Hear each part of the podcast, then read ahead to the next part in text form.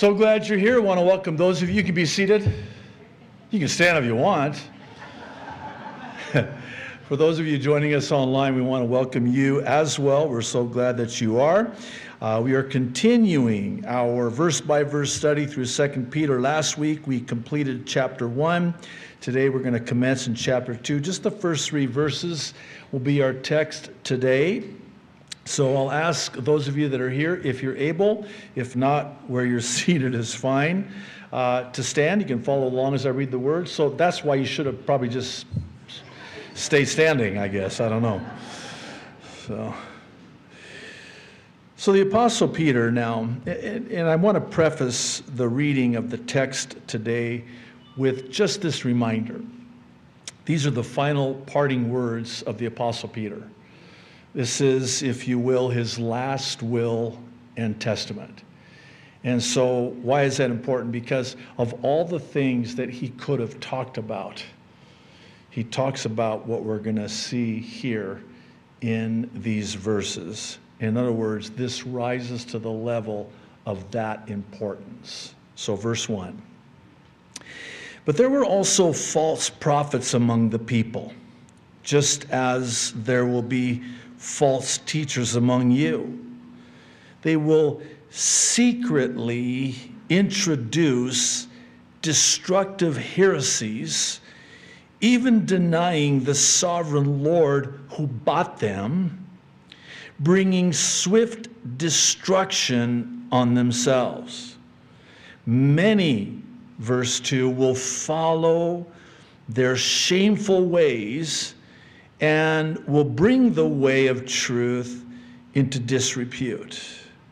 In their greed, these teachers will exploit you with stories they have made up, myths. Their condemnation has long been hanging over them, and their destruction has not been sleeping. Amen. Let's pray. Father, thank you. Lord, we really desperately need for you at this time, as only you can, by the Holy Spirit, to settle our hearts, our anxious hearts, quiet our minds, our distracted minds. Because, Lord, we, we have to. Our life depends on it. We have to be able to focus and give you our undivided attention, and the enemy wants to try to distract us so that we don't. So please, Lord, would you get our attention? And then once you get our attention, Lord, hold our attention so our minds don't wander. Lord, we want to hear your voice. There's a lot of voices that are clamoring for our attention in these last days, but the only voice we want to hear is the still small voice of the Holy Spirit as you speak into our lives, in and through your word. So, Lord, would you speak? Your servants are listening, we ask. In Jesus' name, amen and amen. You can be seated for real this time. So, I want to talk with you today about how it is that we can be on guard against false teachers, and in so doing, not let them get to us. Yay. Actually, this again is a very serious matter. And this is why God inspired Peter to write this at the end of his life. The title of my sermon is sort of a play on words, in the sense that false teachers can get to us in more ways than one, right? By that I mean false teachers have the ability to get to us so as to lead us astray, but they can also get to us, you know what I mean? If we let them. If we really let them, we can let them really get to us. So it really in a twofold way. Now, if you'll kindly allow me to, I need to take just a little bit of time to provide the backstory, as it were, concerning this serious matter. And in order to do that, I have to borrow the last verse from chapter one, verse twenty-one, because it's going to be germane to our understanding of what Peter is warning about. Verse twenty-one, chapter one, Second Peter. For prophecy never had its origin in the will of man, but men spoke from God as they were carried along by the Holy Spirit. Peter's referring to the Old Testament prophets, and as we looked at last week, the more sure word of prophecy, the prophetic word, the fulfilled prophetic word that we hang our hat on.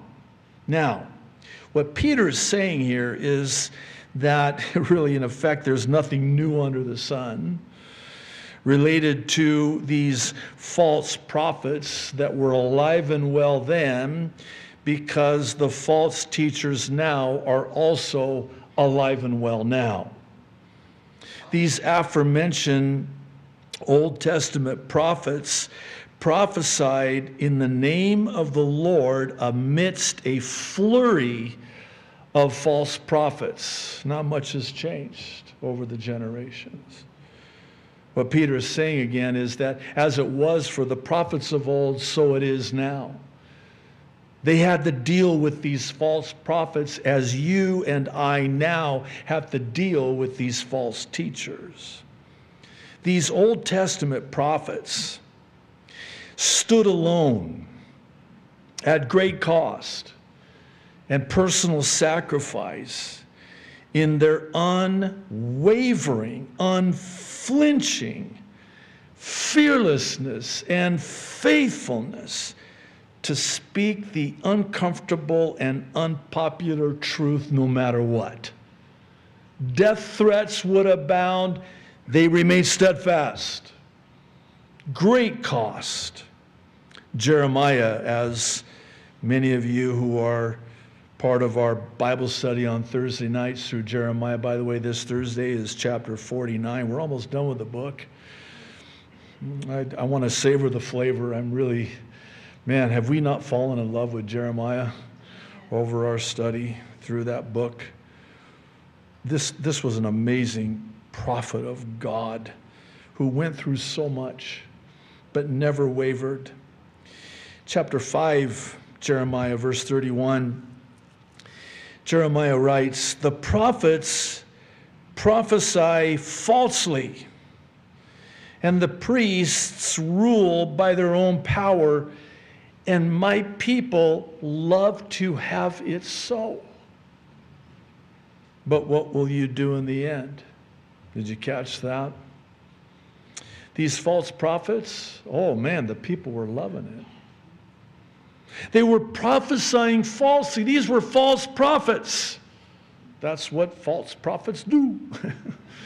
They prophesy falsely. Again, I know, deeply profound. But they're lying to you. And the problem is you want them to. And you love it when they do. The people love to have it so. That's the kind of context in which the prophet Jeremiah stood so faithful. Chapter twenty-three, verse sixteen and seventeen. Thus says the Lord of hosts, do not listen to the words of the prophets who prophesy to you. They make you worthless. They speak a vision of their own heart, not from the mouth of the Lord. They continually say to those who despise me, the Lord has said, you shall have peace. And to everyone who walks according to the dictates of his own heart, they say, no evil shall come upon you. Yeah, but Jeremiah is prophesying about the coming Babylonian invasion and subsequent captivity. He says, it's coming, it's coming. Nah, it's not going to come. Don't listen to Jeremiah. Yeah, but he said that it was going to happen. Nah, it's not going to happen. You got to get that growl in there, right? Because, nah, it's not going to happen. Isaiah chapter thirty, verses nine through eleven. This was, for those of you who were part of our Isaiah study, boy, that was... how intense was that? Verse nine, that this is a rebellious people, lying children, children who will not hear the law of the Lord, who say to the seers, do not see, and to the prophets, do not prophesy to us right things. Oh, so you know it's right. Speak to us smooth things. Prophesy deceits. Tell us lies. Sweet little lies. Is there a song about that? I think there is. And then listen to this. This is what the people were saying concerning the prophets. We don't want to hear the truth. Tell us lies. We don't want to hear those doom and gloom prophecy updates every week. Speak to us smooth things that we want to hear, that our ears are itching to hear. It just tell us what, tell us about the love of God, not the judgment of God. Tell us about the love of God, not the wrath of God. I do that too good, maybe. I don't know. I've had a lot of practice, right, over the years. But they even take it further, if you can imagine, in verse eleven, and they have the audacity to say, get out of the way. Turn aside from the path. Cause the Holy One of Israel to cease from before us. Wow. So, stay with me. Peter is referring to Isaiah, Jeremiah, et al., all of whom were up against the false prophets in their day. And we get a little bit of detail as to what these false prophets were doing. Can you imagine? Well, that was then, Pastor. No. Um... The names have been changed to protect the guilty. They're still alive and well today. Fast forward to Acts chapter twenty. This is perhaps one of the most heartbreaking um, passages of Scripture, where we get a glimpse into the heart of the Apostle Paul. Listen to what he says in verse twenty-nine. He says, I know that after I leave, savage wolves will come in among you and will not spare the flock. Even from your own number, men will arise and distort the truth in order to draw away disciples after them. So be on your guard. Remember that for three years I never stopped warning each of you night and day with tears. Enter Peter. Peter and Paul had a very good relationship. It was very testy at one point. We actually have the record of it when Paul had to rebuke him. But Peter knew Paul. And I'm of the belief that Peter here is echoing Paul when he also warns about these false teachers. And again, this rises to the level of being so important that in your final parting words, this is what you're going to talk about. Because you love people so much, you want to forewarn them after you're gone, like the Apostle Paul in Acts twenty and Peter in our text is warning the people, hey, you guys, I'm not going to be with you very much longer. Please, you got to know that there's going to be these false teachers. They're going to come in from amongst you, and they're going to be false teachers that are going to wreak havoc within the church. It's with this introduction, by way of the backstory, that I think we're now ready to take and tackle the tough text before us today. Do you like how many T's I got in there? What I'm hoping to do, as we do, is provide specific reasons as to why we can be settled in our hearts as we're also guarding of our hearts. And as such, what follows are five conclusions that, if understood, should have the much-needed effect of not letting wolves and false teachers get to us, whether it's to lead us astray or to get to us in that way. The first one is in the first part of verse one, and it's knowing they will be among us. If you were to see, and that's the problem, right? That's one of the things that the enemy has been met with a large measure of success in doing. He's kind of under the radar. It's very covert. Because see, Satan, as we talked about in the prophecy update, cannot destroy the church from without. So how's he going to do it from within? From within. So Christians are so naive, and they believe, and they're so innocently, it's an innocent naivete.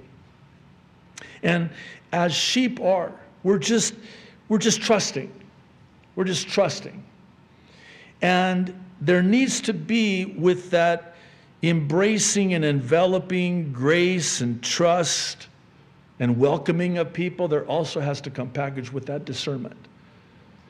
And if we have discernment of spirits, what we're going to discern is that they are already among us. In fact, with our heads bowed and our eyes closed, let's just, don't look at the person next to you. I'll point them out right now. If you were to ask me what I thought was one of the best ways to not let the false teachers get to us, this would have to be at the top of the list, and I'll explain why I say that. Again, knowing that there will be, not might be, will be false teachers that will be among us, even coming from within us, is a heads up to us. See, by default, knowing this, that they will, not might, they will be among us. Now you've got your antennas up, as they say. You got your guard up. You got your discernment on. Kind of like having your game on. Does that work? Maybe not. You get the point? Okay, it works. Thank you, brother. God bless you. So, so much. I appreciate that. You got your discernment on. And you can discern. And not be so naive and believe and be deceived because of it. See, when, not if, we take heed to this warning, we won't be blindsided. We won't be caught off guard as many sadly are. When you're already aware of it, you know it, and you're, you're discerning it. When, not if, the false teachers arise from within our midst, you're, you're able to, man, I can spot you a mile away. Here's the second one in the second part of verse one. It's that they will be destructive. Come on, Pastor. How does that help in not letting false teachers get to us? Really? They'll be destructive? Yay. Well, the answer is twofold. We're going to see shortly, but first and foremost, my heart can be settled knowing that this is an identifier. And here's why. Peter provides us with this discernment of how you can identify the false teachers, because again, they fly under the radar. You can identify them by how they secretly, it's always secret, introduce these destructive heresies. It's very subtle.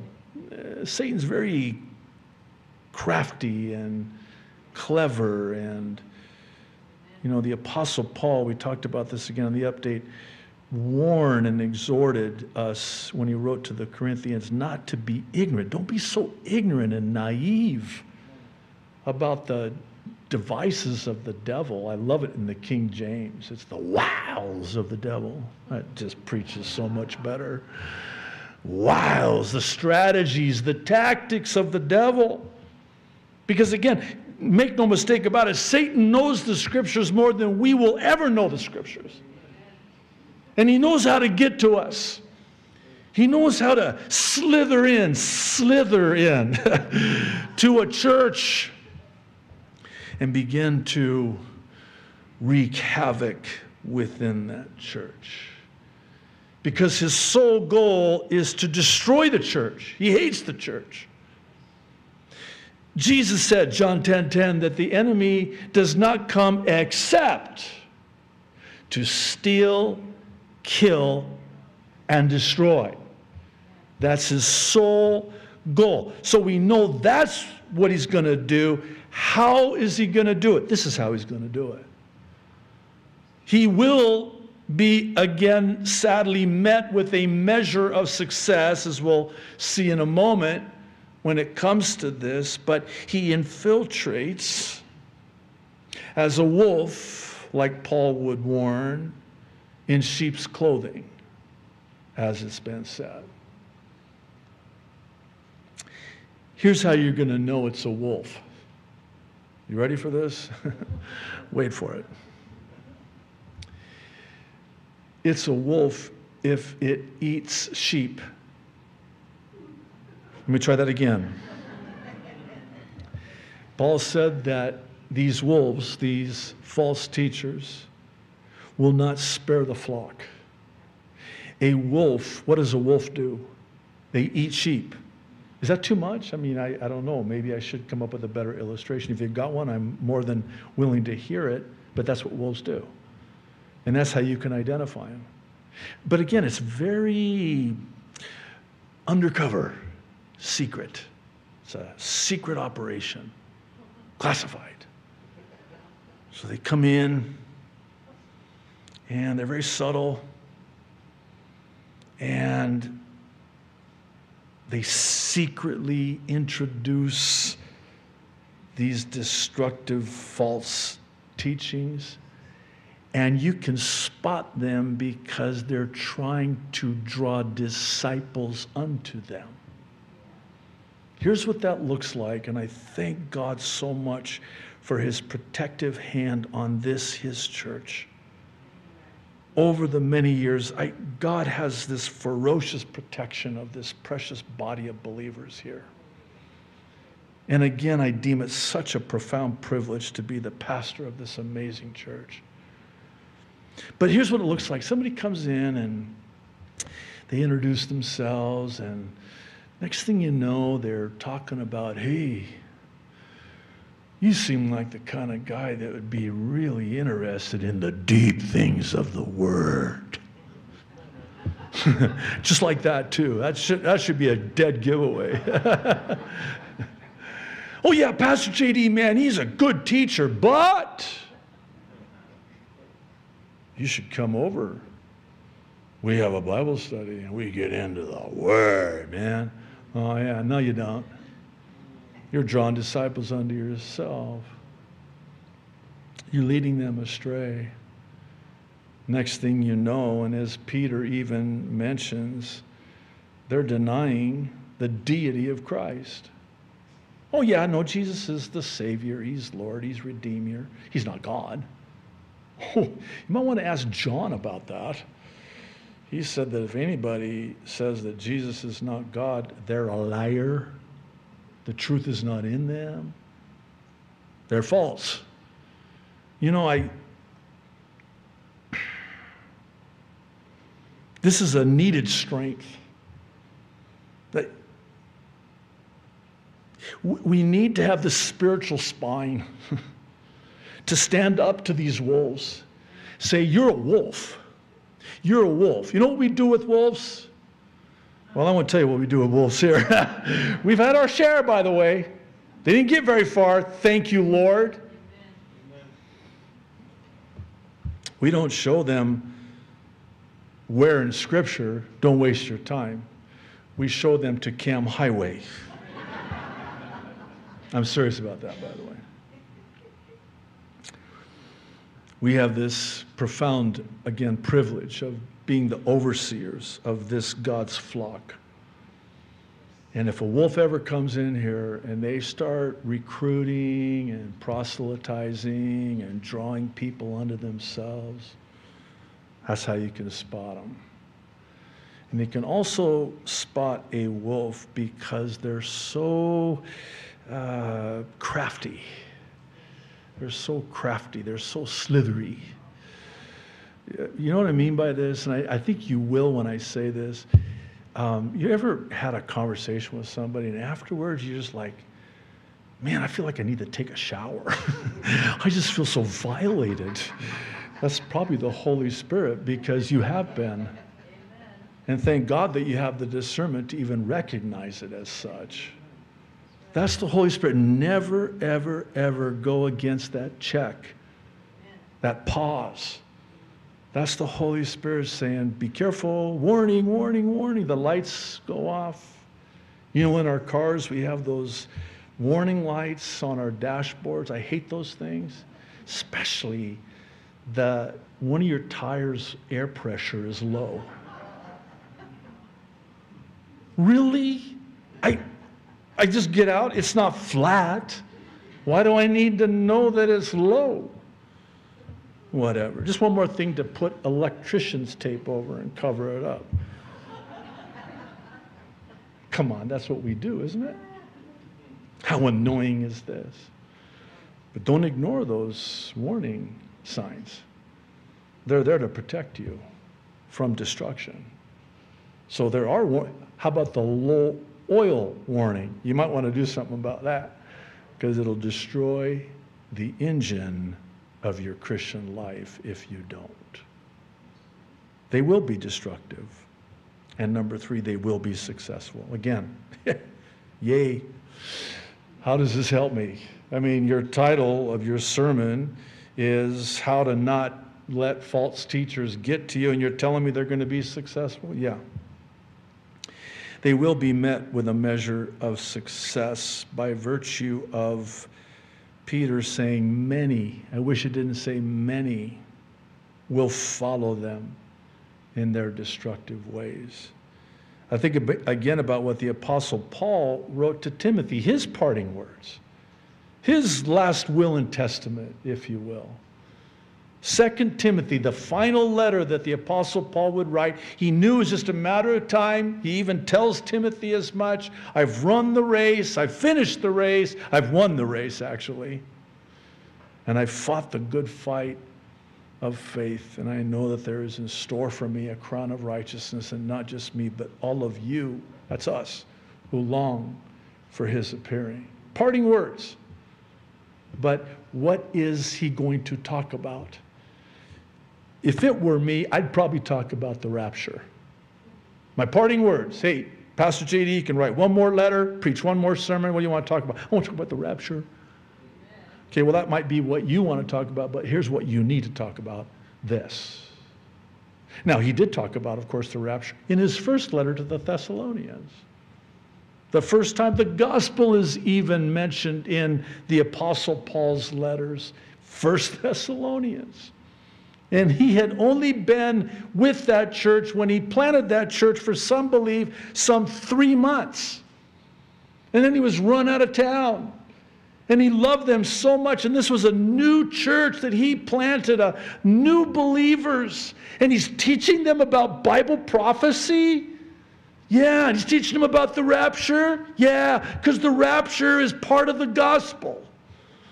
Don't sell the gospel short. The gospel is Jesus died for us. He was buried. He rose again on the third day. And he's coming back again one day. That's the gospel. Could you imagine if it was just stop at the resurrection? He died, he was buried, he rose again. Have a good day. Okay, thank you so much. No!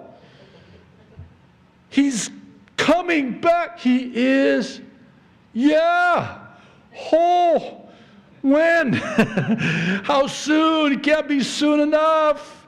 You mean he's going to take me out of here? Yeah. Well, that is good news. Especially now with everything that's happening in the world. So back to this matter of how false teachers will be successful. Paul, when he wrote to Timothy, said that they will, in great numbers, echoing again what Peter is saying here, many, I wish it were just few, but many, they're going to flock in great numbers to these teachers, these false teachers that are telling them what their ears are itching to hear, because they're not going to put up with sound doctrine. They're not going to go to Jeremiah's church as doom and gloom. No, let's go over to this guy's church, because he's just going to tell us what our ears are itching to hear. God loves you. He does. But Jesus is coming, and he's coming soon. And you need to be right with him, and you need to be born again. And you need to preach and speak truth. Preach the word, Timothy. Preach the word. Don't shrink back. Be a Jeremiah. Be an Isaiah. You know that Isaiah was sawn in half? What a way to die, man. Jeremiah, we're not so sure. I, this is a spoiler alert for Thursday night, but uh, chapter forty-nine, there's fifty-two chapters. We're almost done with it. Uh, it's going to be kind of a bittersweet completion of that book, but um, we don't, really don't know. And I think God, by design, in his grace, kept that from us. When the Bible's silent, we would do well to be silent. We really don't know how Jeremiah died. I would like to think that he, you know, died of old age um, and just went home to be with the Lord. This faithful servant, this faithful prophet of God. I was just thinking about this too uh, with John, the Apostle John. Um, you know why he and when he wrote the book of Revelation, when he was inspired by the Lord in the power of the Holy Spirit to write the revelation of Jesus Christ and future events? The book of Revelation, the ooh, book of Revelation, right? It was about the year ninety-five A D, and he's been banished to the island of Patmos. Don't think the island of Oahu. This was not a paradise island. This was a barren island where they sent people to die. He's been banished to this island about fifty miles off the coast of modern-day Turkey in the Aegean Sea. Left there. Do you know why he was sent there? They tried to kill him. He wouldn't die. God wasn't through with him yet. God still had a plan for him yet. And so we're, we're told, and it's documented by church historians, that they took John and they wanted to silence him like they wanted to silence all the prophets of old. They tried to silence him by killing him. How were they going to kill him? Well, they tried to throw him in a cauldron of boiling oil. Oh my God, you would think that, that he's going to die. This is how it ends. Thank you, Lord. But he doesn't die.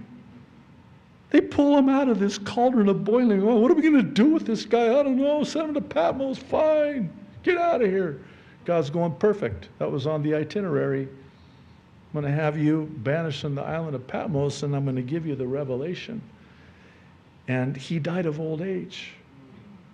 One of the only ones of the disciples. You know how Peter died, right? We're, we're going to talk about that more, but we have uh, already seen it. He already referenced it when Jesus told him, Peter, um, there's coming a day when you're going to go where you don't want to go, and you're going to die in a way that you don't want to die. So we're told again by church historians that he was crucified as his Lord, but he did not deem himself worthy enough to be crucified, so he asked to be crucified upside down.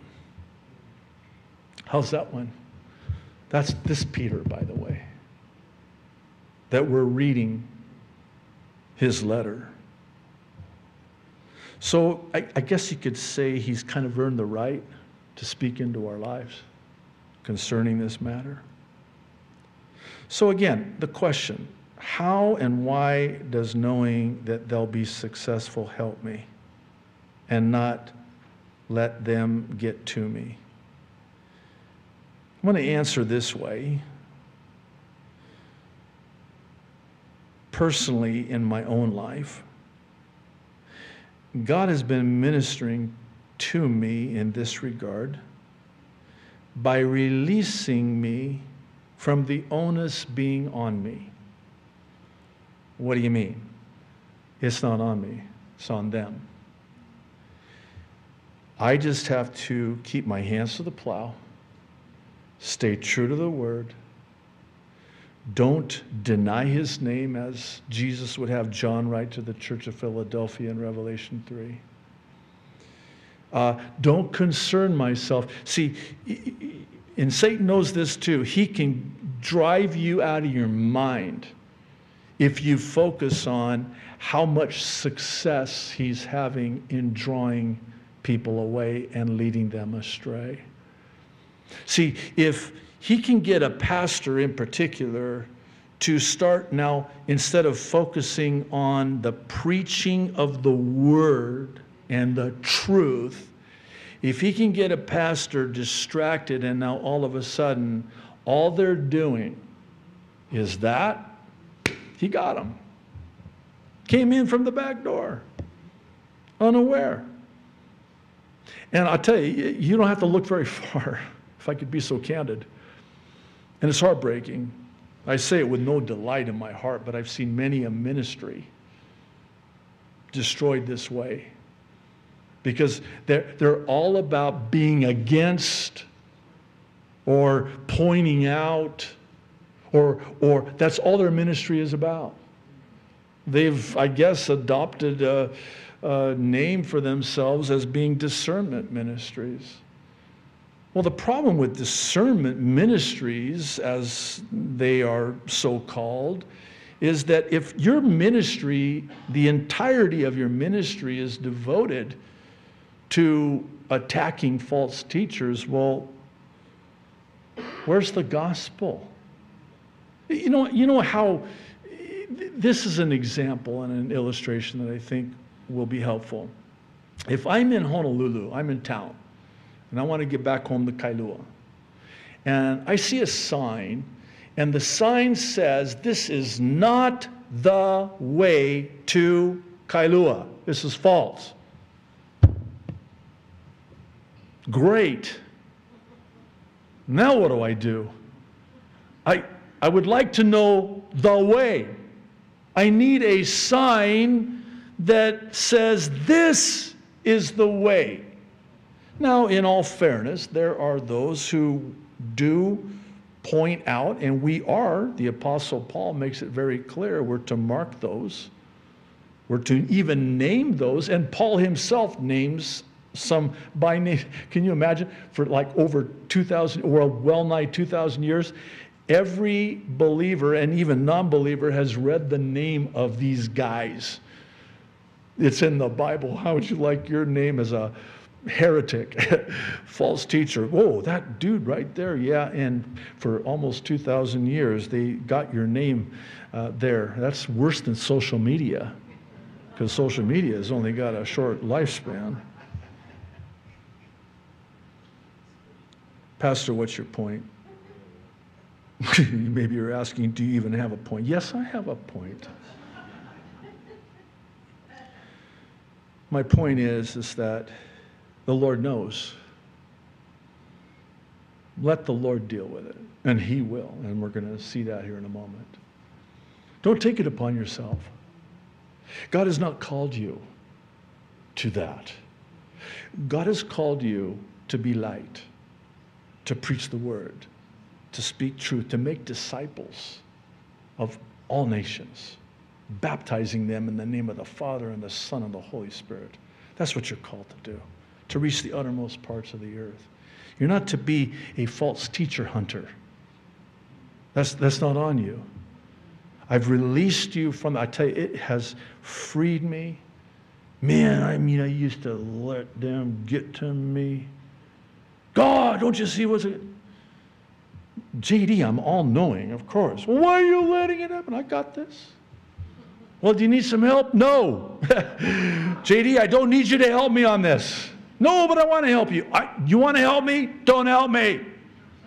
See, I was taking it upon myself. See, what happens and what comes with false teachings are false accusations. And you can let that get to you. And when you let that get to you, the enemy's got you right where he wants you. You're playing right into his hand. That was his intention from the very beginning. He's the accuser of the brethren. He's the author of confusion. He's the father of lies. lies. These are earmarks. These are telltale signs. That's how you're going to know. So when you see this being met with a measure of success, just know that God knows. God knows. And you don't have to keep reminding him either. God, did you see what they did this time? What they said this time? What are you going to do? I got this. Well, let me help you. No, stop. Don't help me. Yeah, but they're succeeding. I know. I got it. I'll have the final word on it. Number four, first part of verse three.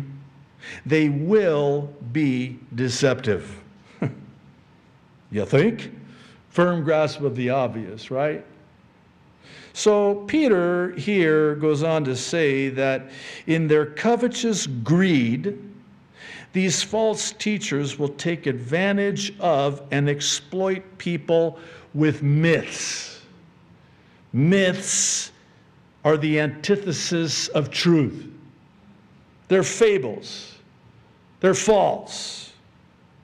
And here again, to the question of how does this help me in not letting false teachers get to me, well, it does so, and it can greatly encourage those who hold to the truth. They're not easily deceived.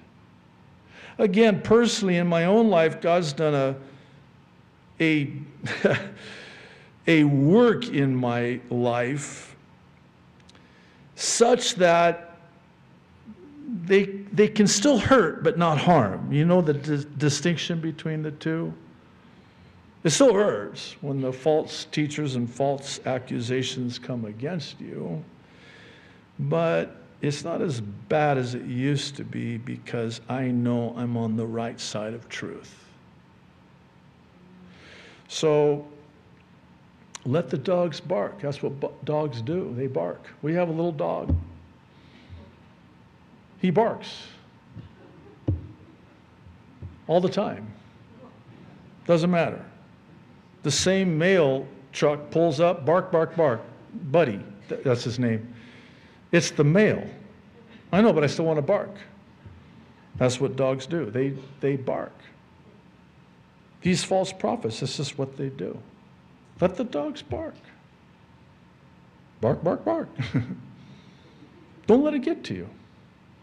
If you let them get to you, then guess what? They got to you. Again, I know, deeply profound. But that's what Satan wants. He wants to get to you. See, he can't get to you from without, so he's got to do it that way.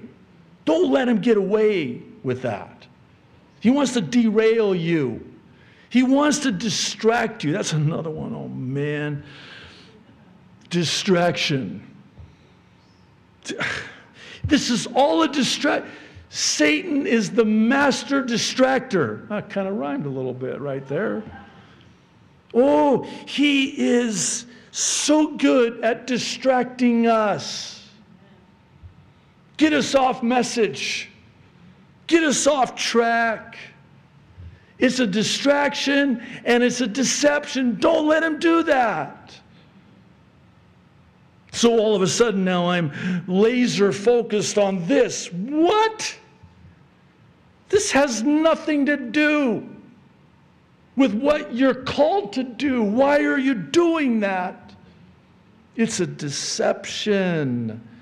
It's a distraction. I, we talked about it in the prophecy update. I, you'll forgive my continual reference of the update, but one of the more difficult updates had a little bit of a different flavor than usual, but we just talked about how Satan plays both sides against the middle, and he does it in the area of politics.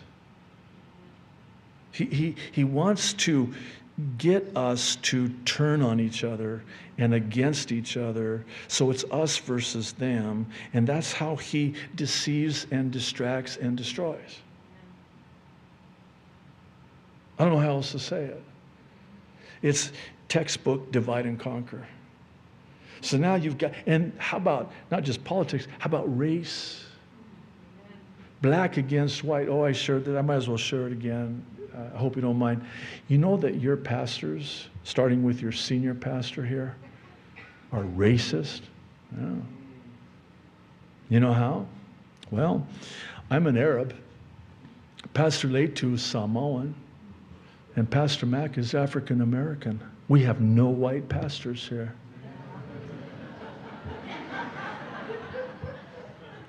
Thank you for laughing. I wasn't sure. Right?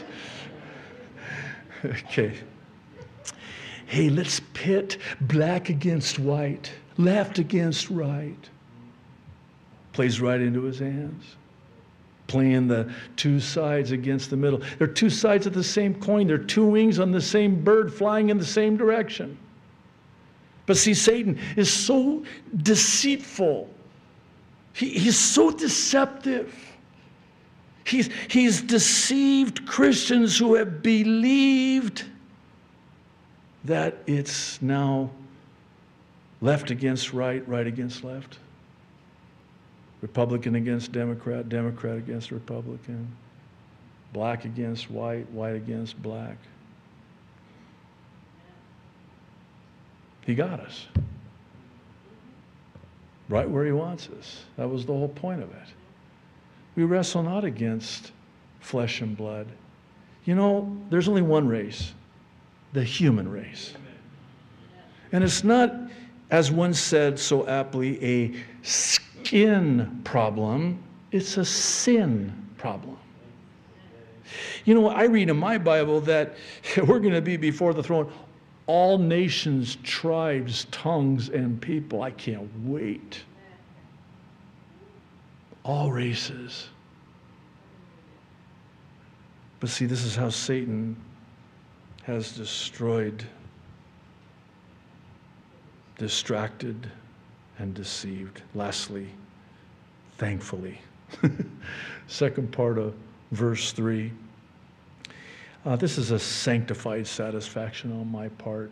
And I will also add Peter's part, because notice at the end of verse three, and I love the way that he's inspired to write this, their judgment is not sleeping. You might think it is. Uh, Lord, when are they going to get theirs? Oh, don't worry. I told you I'm on it. I know all about it. I'm going to take care of it.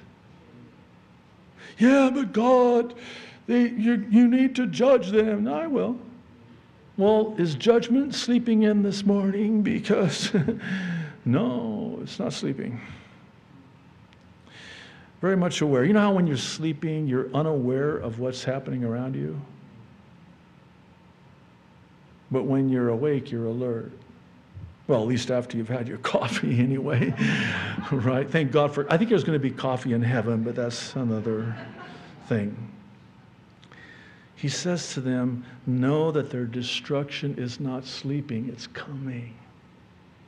Now, why do you think God would inspire the Apostle Peter to write that that way, to settle us down? Because we're all riled up. We're all worked up. No, just calm down. they're going to be destroyed. They're going to get theirs in the end. Now, this is not a delightful thing. God does not delight in the punishment of the wicked. We saw that on Thursday night in Jeremiah chapter forty-eight. God himself is weeping and wailing for the judgment that he brings on Moab, modern-day Jordan. He takes no delight in it. It's heartbreaking for him. He restores them at the end, by the way. He's a restoring God, but he's also a destroying God. And these are not Christians, by the way. Contrary to how they might act or talk or the Bibles they might carry, they're wolves. They're false. And would to God that we would have the courage in Christ, by the power of the Holy Spirit, to eyeball to eyeball say, you are false. This is not true. Get out of my face. Get out of my church, too. But again, I'm, I repented. I have to repent again, though, it looks like, because I've had, I'm just confessing. I, I would get so angry at them. But then verses like this, and there are many like this, settle me. I used to not only be angry at them, I used to be afraid of them. But then verses like this settle me.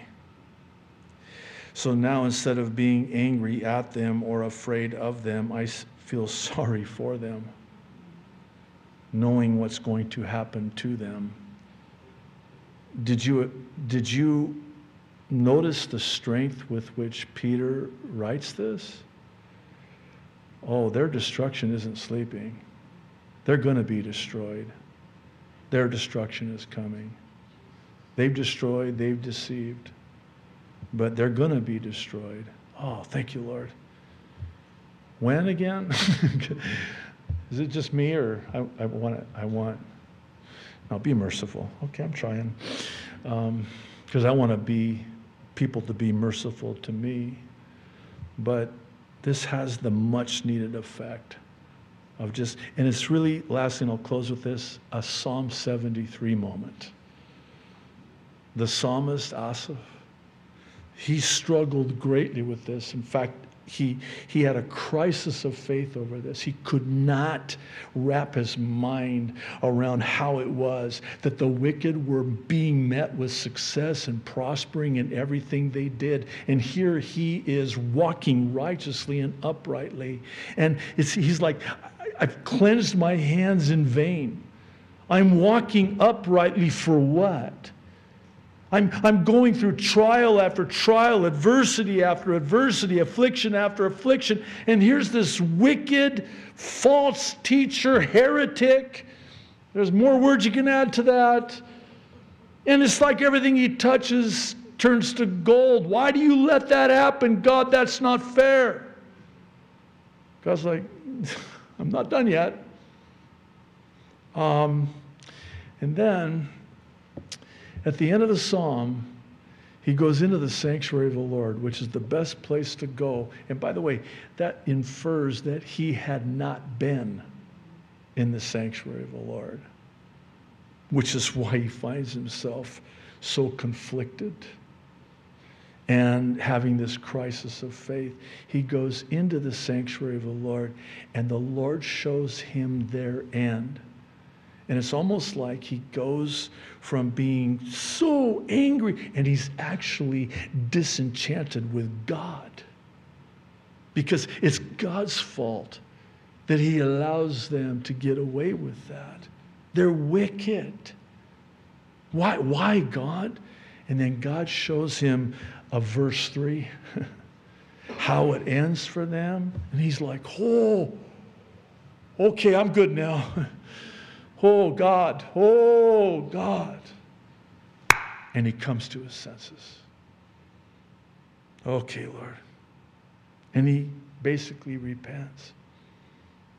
I'm sorry, Lord. I, I don't know what I was thinking. I see that in the end, they will get theirs. So I'm not going to let them get to me. Thank you, Lord. Capono, come on up. Why don't you stand? We'll close in prayer. Father in heaven, thank you. This is uh, tough stuff, but oh, so needed. I, I readily admit and have openly confessed that this is not something that I would have picked as a topic to teach on, but thank you, God, that it's the whole counsel of God, verse by verse. So we can't get away with skipping over something as important as this. So, Lord, thank you for the warning.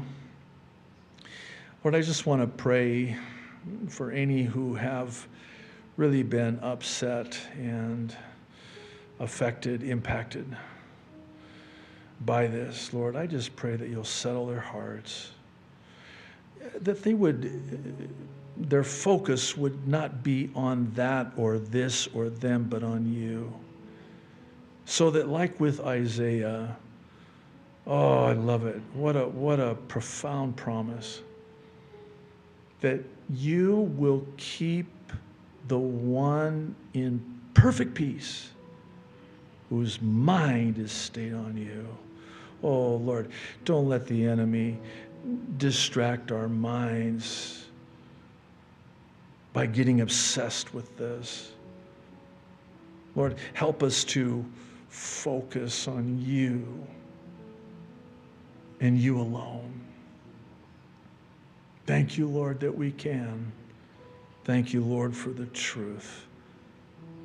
Thank you, Lord. In Jesus' name, amen. God, you're so good to me. You've always been so good to me. I'll sing it through eternity. God, you're so good. God, you're so good to me. You've always been so good to me. I'll sing it through eternity. God, you're so good.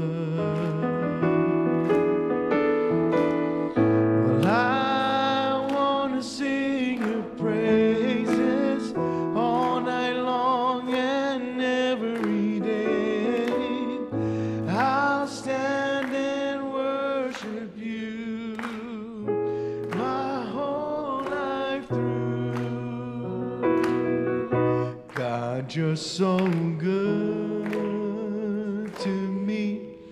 You've always been so good to me. Sing it through eternity. God, you're so good. Sing it through eternity. I'll sing it through eternity. God, you're so